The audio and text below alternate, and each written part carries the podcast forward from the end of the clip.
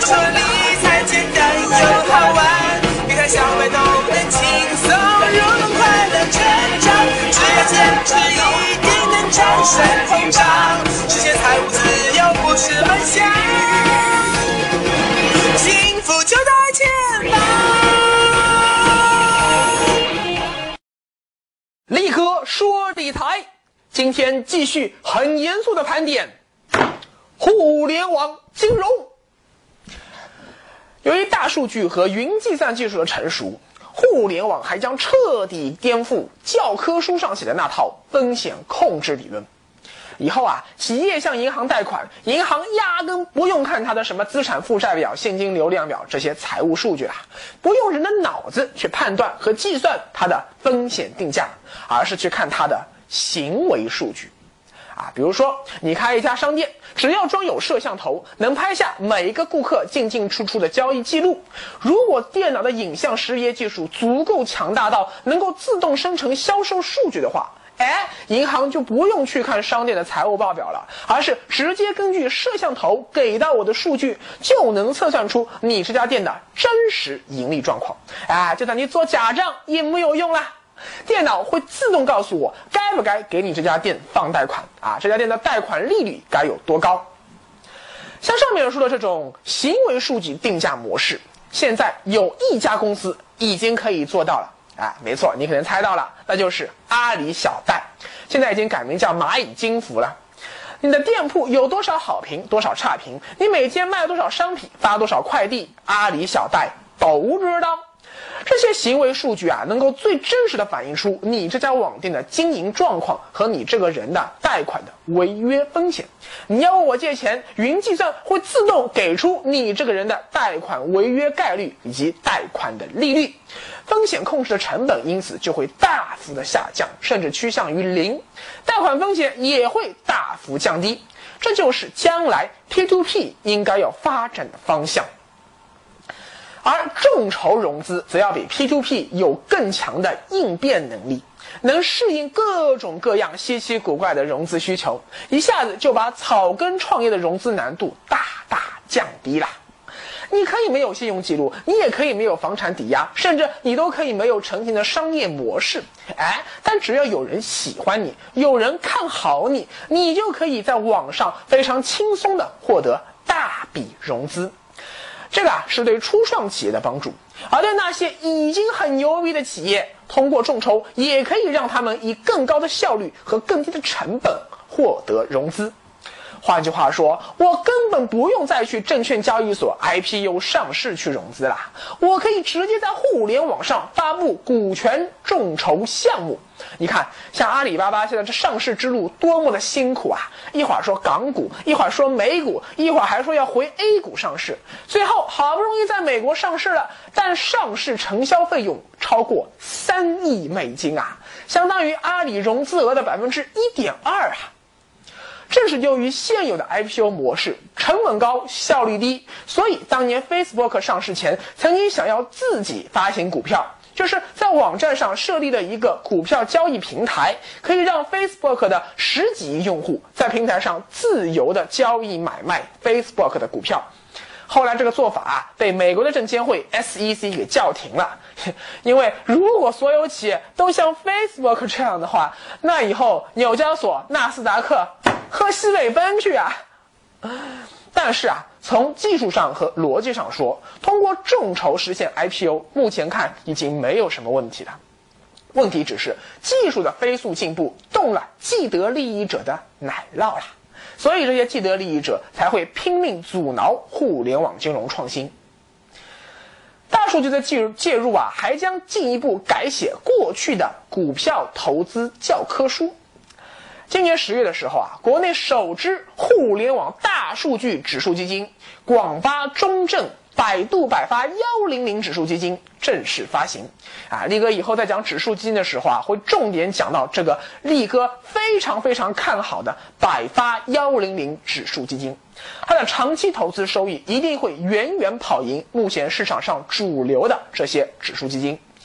因为啊，由于大数据技术的介入。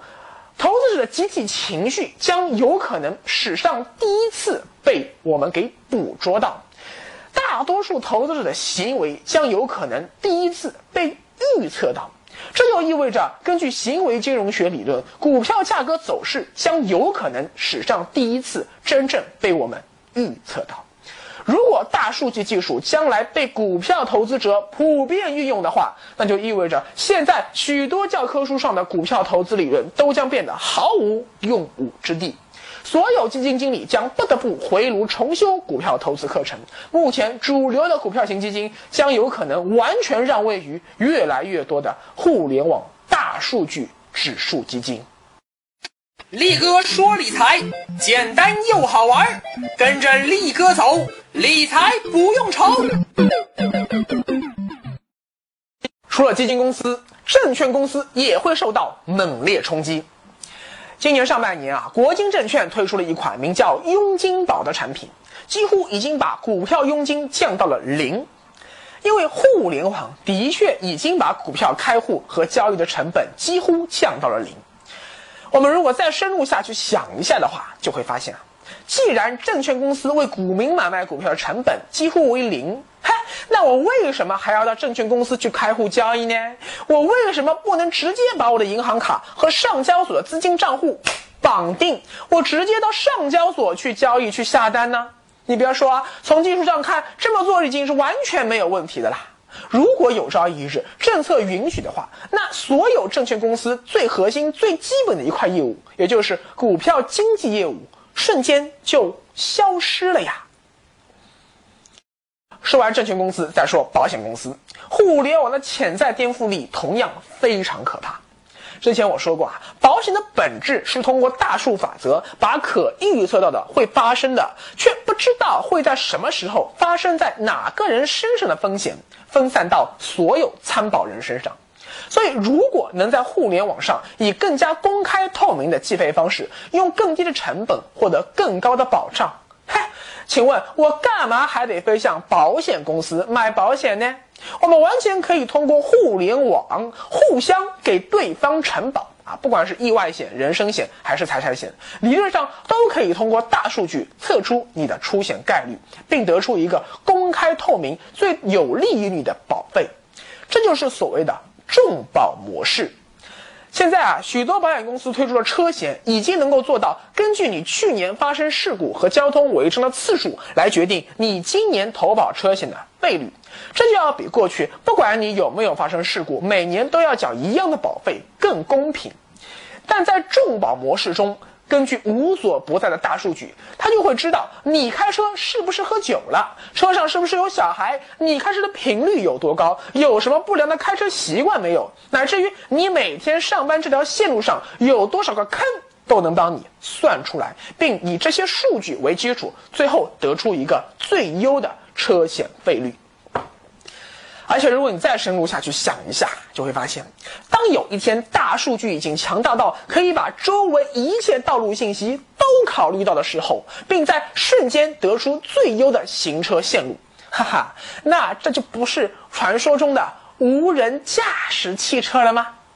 当马路上所有的汽车都是由电脑自动驾驶，所有电脑又都是联网的情况下，理论上就不会再发生车祸了。那也就不需要车险这个保险品种了。如果互联网技术真的再这样发展下去的话，对保险公司现在的经营模式将有可能产生毁灭性冲击啊！你现在明白了吧？为什么我说互联网金融将改变你一生的理财方式？因为在互联网金融面前，所有传统的金融业态都在颤抖。哎，我突然想起了马克思在《共产党宣言》里说的那句话：“让统治阶级在共产主义革命面前颤抖吧。”啊，这句话照搬过来，那就是让传统金融大佬们在互联网金融的革命面前颤抖吧。当然啊，由于互联网金融的颠覆性太强了，穿透力太大了，所以管理起来也就变得非常困难。前不久，在乌镇召开的世界互联网大会上，有政府官员就透露说，今后对互联网金融也将采取分业监管的模式。央行负责第三方支付清算和互联网金融协会的监管，银监会负责 P2P 的监管，证监会负责众筹的监管。力哥心里暗暗好笑啊！P2P 和众筹这两个纯粹的互联网金融创新产物，它本身还在不断快速的变化演变中啊。有时候一个东西出来了，它到底算是 P2P 还算是众筹，都很难说哎。哎，你还在用过去那套银证保分业监管的思路去切割管理互联网金融，我只怕以后会越来越力不从心啊！啊，但不管怎么说吧，政府也知道互联网金融市场太乱了，必须要监管起来，这是好事。反过来说啊，正所谓乱世出英雄，我们所处的这样一个大颠覆、大变革、大混战的时代，也正是给你我这样的草根阶层的崛起提供了最好的舞台。只要你抓住互联网金融带来的机会，抓住互联网技术的进步带来的机会。不管是创业机会还是投资机会，都将有可能改变你这一生的财富命运。最后，让我们对伟大的互联网金融说一声谢谢，你让我们的生活变得更美好了。